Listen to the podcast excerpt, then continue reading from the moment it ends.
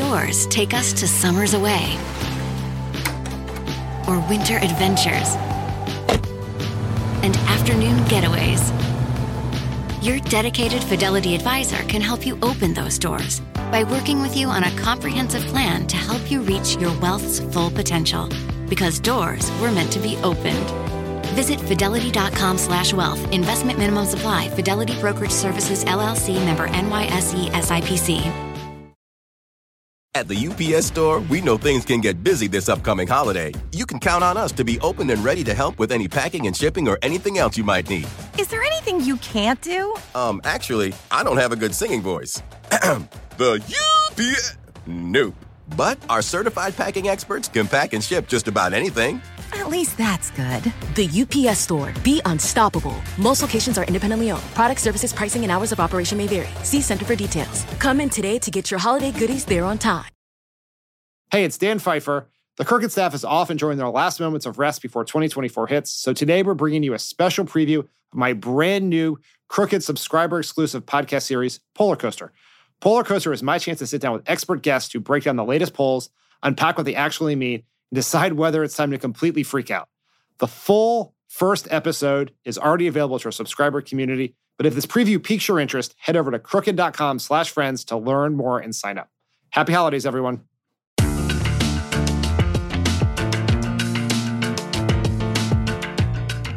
Welcome to Pollercoaster. Today I'm joined by Cornell Belcher, the founder and president of Brilliant Corners Research and Strategies, an NBC political analyst, a pollster for President Obama, and the author of the book, A Black Man in the White House. Cornell Belcher, welcome to the Pollercoaster. Thanks for having me on the Polar Coaster, I think. well, you know where a Pollercoaster comes from.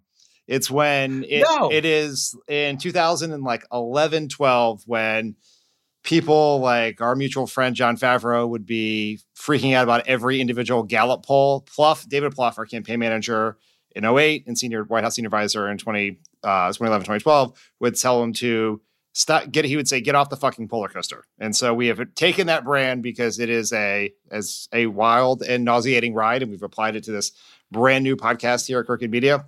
So I love that, by the way. Yeah. I, I remember Plouffe used to say, "We're not going to play the polling game." that's right. That's right. It, it had this back and forth with all the reporters about every single poll, which is exactly what they continue to do now. which is why he's probably deeply disappointed in me for starting a podcast entirely about the polls. So here we are. All right. We are less than one year out from the 2024 election, and every day seems to bring another incredibly alarming poll showing Donald Trump surging and Joe Biden sinking. Just this weekend, we woke up to a new Wall Street Journal poll showing Trump leading Biden by six points. This is the first time Trump has ever led Biden in a single Wall Street Journal poll. And at 38%, the president now has his lowest approval rating to date. All really fun stuff. In this first ever episode of Pollercoaster, I just want to take a moment to put the polls this far out from the election in perspective and give people a sense of how to think about them. Cornell, how do you think about polls this far out? Do they matter at all? How do you think? What do, how do you use them? There's a couple. There's a couple different ways, right? Polling is a really insider thing. My my biggest uh, gripe about uh, the mainstream media right now is they're using polls to drive stories and narrative, um, and it's lazy. Uh, you know, I was I was doing uh, meet the press this past weekend, and and you know we spent all this time talking about polls, and what's missing in the conversation is you know, and it's and it's not beating up on on just the television media, but newspapers as well. But my criticism here is more broad eh, because every story that we run about a poll, where we're like you know making polling and the horse race something enticing. It's like what we've done with cooking. Like we have all these cooking competitions, and all of a sudden cooking has become like a spectator sport. Uh, we'd be doing a we'd be doing a much better service to our to our our listeners and our readers if in fact we told them what the differences is between the candidates on on issues that matter as opposed to saying you know donald head's a, a, ahead in this state or biden's ahead in this state why not talk to them about what the implications of a trump or biden presidency would mean to them on a number of issues so that's my broad Yeah. complaint about too much polling because i think it's become lazy the other part here is and why the average person shouldn't be paying a lot of attention to polling because the least important number on a poll dan is a horse race number. And we always we want the polls to predict the future. They're not. Uh, if you take the polling at 2011 at the same time in 2011, and you know this well, Dan, because I because we spent a lot of time beating up reporters on this. Barack Obama was behind in New York Times polling, uh, and and they were and they were writing articles about is Barack Obama toast, right? And we there's op-eds literally saying Barack Obama shouldn't run again because um, because he's he's showing so so poorly in the polls. Well, fast forward, you know he run he won back to back majorities. What polling for us from a campaign standpoint is polling identifies what our problems and our opportunities are. I think there are a couple things that are important, and this is sort of the one of the founding principles of this podcast is that every person who is care, cares a lot about this election is very nervous and and rightfully freaked out about the idea that Donald Trump can win wants the polls to tell us what's going to happen. Right? That's not what they're for. That's not what a campaign uses them for. It's not even really what the media uses them for. They what they are is they're telling us where things are right now. And you can believe in your head that Joe Biden has a very real path to winning, and I think we'll talk a little bit about what the, how the numbers show that to happen. And he's in a not great place right now. And I think the Biden campaign, a lot of folks, you know, say historically incumbents are losing in the off year, right? Even Ronald Reagan was was tied with Walter Mondale in 1983.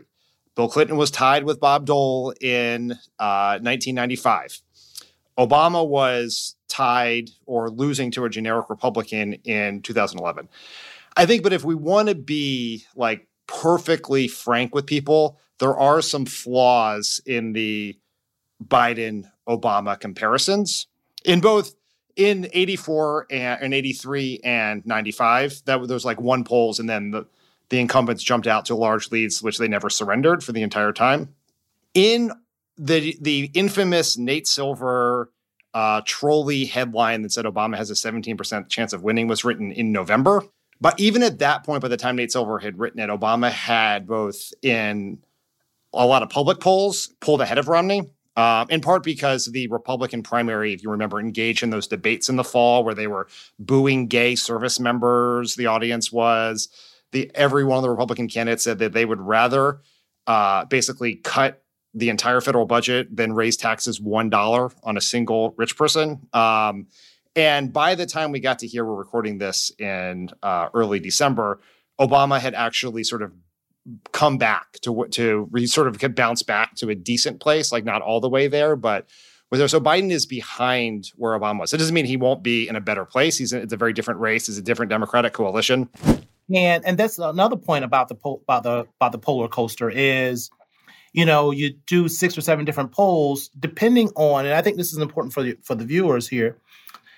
Depending on the poll, you don't know what that universe is right? There's a conversation out there right now about CNN's polling, and they have an oversample uh, and they, of showing he's not Biden's not doing as well among young people. Um, and that's really different than than Harvard's uh, IOP poll that has a large swath of young people that show he's not completely cratering. We kind of got to get in the weeds here. When polling is wrong these days, Dan, it's not because of the science of polling. Right. And I know there's a lot of back and forth about about cell phones and and how you reach people, but the truth of the matter is, Dan, I have an ability to reach more diverse, younger segments of the electorate today than I did when we were trying to elect John Kerry. Um, because today I can actually reach that 22 year old Latina walking around the campus of UNLV. I have ability to reach her today in a way I just could not. We could not, and when and when John Kerry was was running for running for office, and so the the challenges today really isn't about the science of it because the science is still sound, right? It, it, and it's still based on the theory of randomness, right? That everyone in that universe has the same uh, probability of uh, a likelihood of being be, being being selected. So the theory of randomness is still working fairly well, even though it's particularly with the the with with so many so much of our polling being done on cell phones. That said, when polling is wrong, it's not the science; it's the art and good polling is both a science and an art. every poll is based on an assumption of what they think the electorate's going to look like. How many Republicans, how many Democrats, how many young people, how many black voters, Latino voters are going to turn out. And if you guess wrong, then you're going to be completely off. And there's a very uh, famous or infamous article that Nate Cohn of the New York Times did back in, I think it was 2020, where he gave three different pollsters the raw New York Times Siena data and told them to say what they thought the head to head race between Biden and Trump was. And you got three radically different views. And in 2020, the polls, and 2016, the pollsters universally, media pollsters, independent university pollsters, pollsters for the campaigns guessed wrong. They underestimated turnout among Trump voters in both of those uh, elections, which is why you could have media polls showing Biden winning by 10 in Wisconsin two weeks before the election and Biden winning by less than a half percent or whatever that ended up being. So that's a very important point. Biden is underperforming, particularly among uh, what I call that Obama continuum of, of, voters. That Democrats absolutely do not get to a majority without this younger, more diverse cohort of voters who, you know, in our data, you know, uh, Obama still has a thermometer among them in the 70s, right. but Democrats have a thermometer uh, in the you know 48 thermometer obama has a 70 thermometer uh, w- with them. Uh, but again from a campaign standpoint great. I understand where where my problem is and now i'm going to build a campaign and strategy to solve for that problem. And i think what you're going to see over the next you know couple of weeks couple of months and they've actually begun to do it already is is building strategy to solve for that problem in the Wall Street Journal poll, and this is consistent with the sort of infamous Times Siena poll that everyone's been talking about, but basically every poll is similar, is that Trump has big advantages on the economy, immigration, crime, inflation, if they break that question out, and and Biden generally has advantages on abortion dem- and democracy and climate change, if they ask that question as well. No president no one has won a modern a presidential election in modern history without at least breaking even on the economy question. How important do you think it is for Biden to do that to improve there? And what what advice would you give them to to make those gains? I I, I push back on that a little bit because it's it's about how you define the economy. You you again, you know, we'll we'll go back to grounds that we're most comfortable with, right? There is is you know, in, in early polling on on the question of you know who would do a better job on the economy, Mitt Romney had a huge advantage over Barack yep. Obama. Mitt Romney was a businessman; he had a huge advantage over, over Barack Obama on on who would do better on on the economy, who would do better in creating jobs. Uh, but where where there was an opportunity for Obama, and and then we pressed it was, well, who's going to fight for you, right? Who's going to fight for the middle class? Who's going to fight for people like you, right? Mitt Romney may be, in fact, be you know, you know, good at sort of the economy and understand the economy as a business person, but he's going to, but he's not going to use his business acumen, his, his knowledge to fight for people like you. He's going to fight for people like him, right? So that is a trade off. And and and look, you know, going back to when I was doing work, you know, for for for Dean at the DNC, Republicans have this advantage on on sort of the generic economy, but Democrats have to drive and open up an advantage on fighting for people like you and fighting for the middle class and fighting for working class people. Um, and I think that's where the opportunity for Biden is because look, he's, you know, he is Joe blue blue collar middle class. So I think in the end, I'm not worried about you know a generic economy question where where where Trump has advantage. I'm not surprised he has advantages as a as a as a wealthy businessman that he has advantage that people think that he knows business and the and the economy. But in the end, I think the contrast is going to have to be who's fighting for people like you, who's going to be on the side of people like you. And so it comes down to how do you define the terms of the debate, right? If the debate is simply about who's going to be generically better on on the economy, um, we can't have we we don't want that debate we want the debate to be about, in the end, middle America, who's going to be on your side? Is it going to be Donald Trump? Is he going to be on the side of, of wealthy people like himself? Are they going to be on the side of giving tax breaks to to big to big corporations and making sure big corporations don't pay their fair share?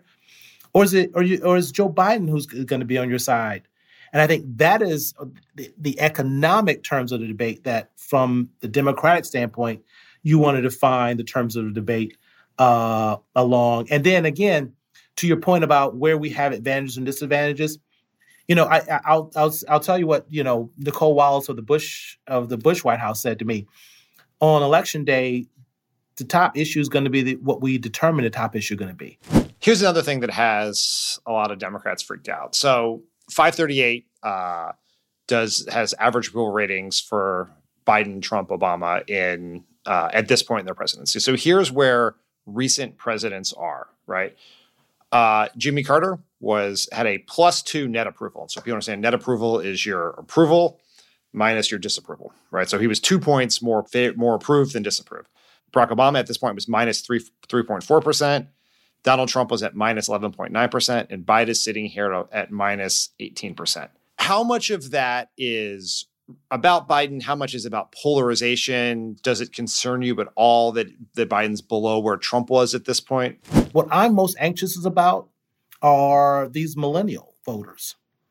Um, I'm not these millennial voters where where he's he's got he's got to do 20 points better among these younger voters than what he's currently doing in, in the polls. And again, it's a snapshot, right? I, I'm not freaked out about that. As a campaign professional, I see where the problem is, and then I know where the target and focus the campaign's time, resources, and and and, and, and attention at.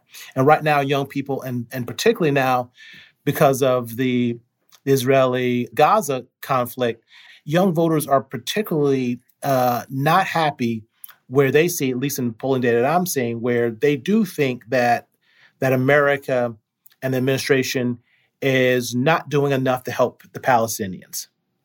Um, and it's not that they they're against Israel, but they think that this is a a really lopsided, one-sided affair, uh, and not enough is being done to, to help the Palestinians who they think are, think are suffering. But on on the end, the vast, vast majority of voters in America don't go into the voting uh, booth um, thinking about foreign policy. They go into the voting booth thinking about a whole array of domestic issues that are a lot closer to home. I think we should end this on a on a positive note. Um, we do because we are going to drive this roller coaster metaphor into the ground. We try to take the polls and the, or the state of the polling in the moment we're in and rate it on a nausea scale of one to ten uh, I'd love to hear where you are. My sense is you're closer to one than 10 based on this, but what, what's your sense of where we are? Thanks for checking out this special sneak preview of Pollercoaster. To hear the rest and future episodes, plus a ton of other great exclusive content, consider joining the Friends of the Pod subscriber community. Visit crooked.com slash friends to learn more.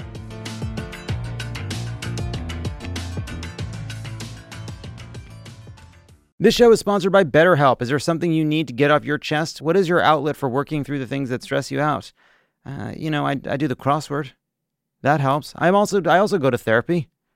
You know, and I say uh, this week I don't want to make any progress. She's like, ugh, that's what you said last week. We all carry around different stressors, big and small.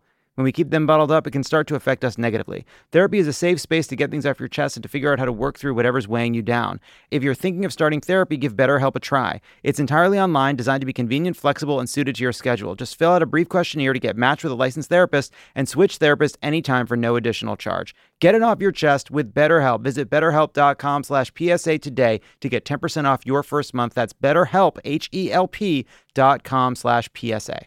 This podcast is brought to you by Squarespace, the all in one website platform for entrepreneurs to stand out and succeed online.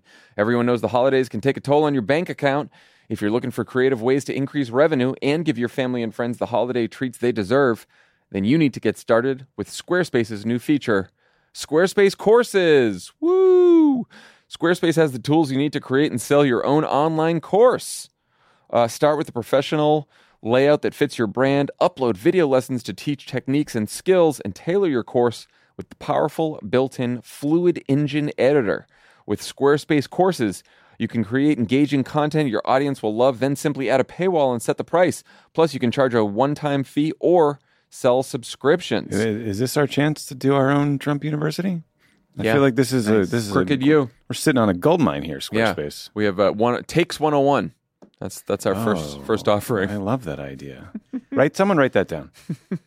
Takes. I got it right here. Takes. That's a good one. Turn your creativity into income with Squarespace courses. Head to squarespace.com for a free trial. And when you're ready to launch, go to www.squarespace.com slash crooked to save 10% off your first purchase of a website or domain. That's squarespace.com slash crooked.